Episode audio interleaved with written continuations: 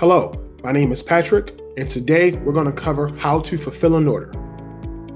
Before we go any further, we have a secret to share with you. Supir means to go drive. All of the Go Supir branding, marketing, phrases, and such all come back to one simple ideology we have here go drive. To fulfill an order is to go supir. Get it?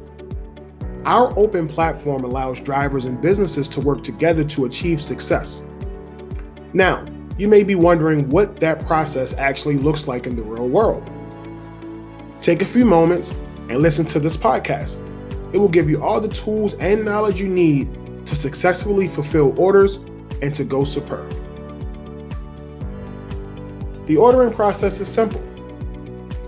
After browsing through various drivers in the marketplace, when a customer wants to either buy or find out more information about your offering, they will eventually end up on the purchase screen.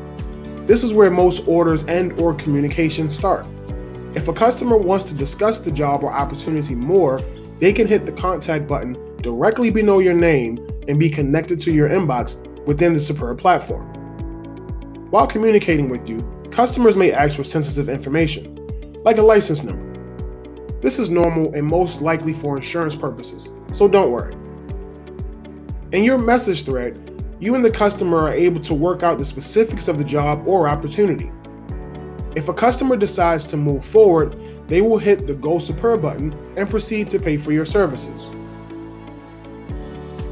The following screen is the final step in the customer finalizing the order.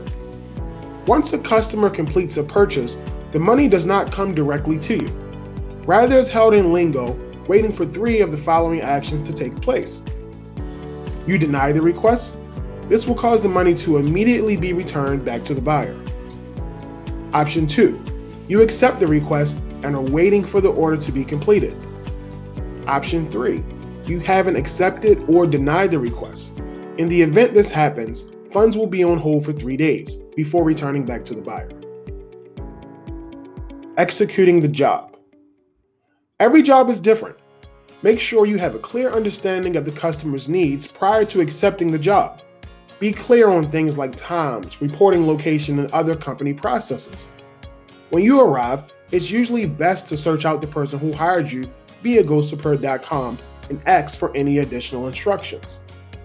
Once the assignment is completed, resolve any sign out procedures and ask the organization or person who hired you to mark the job as completed.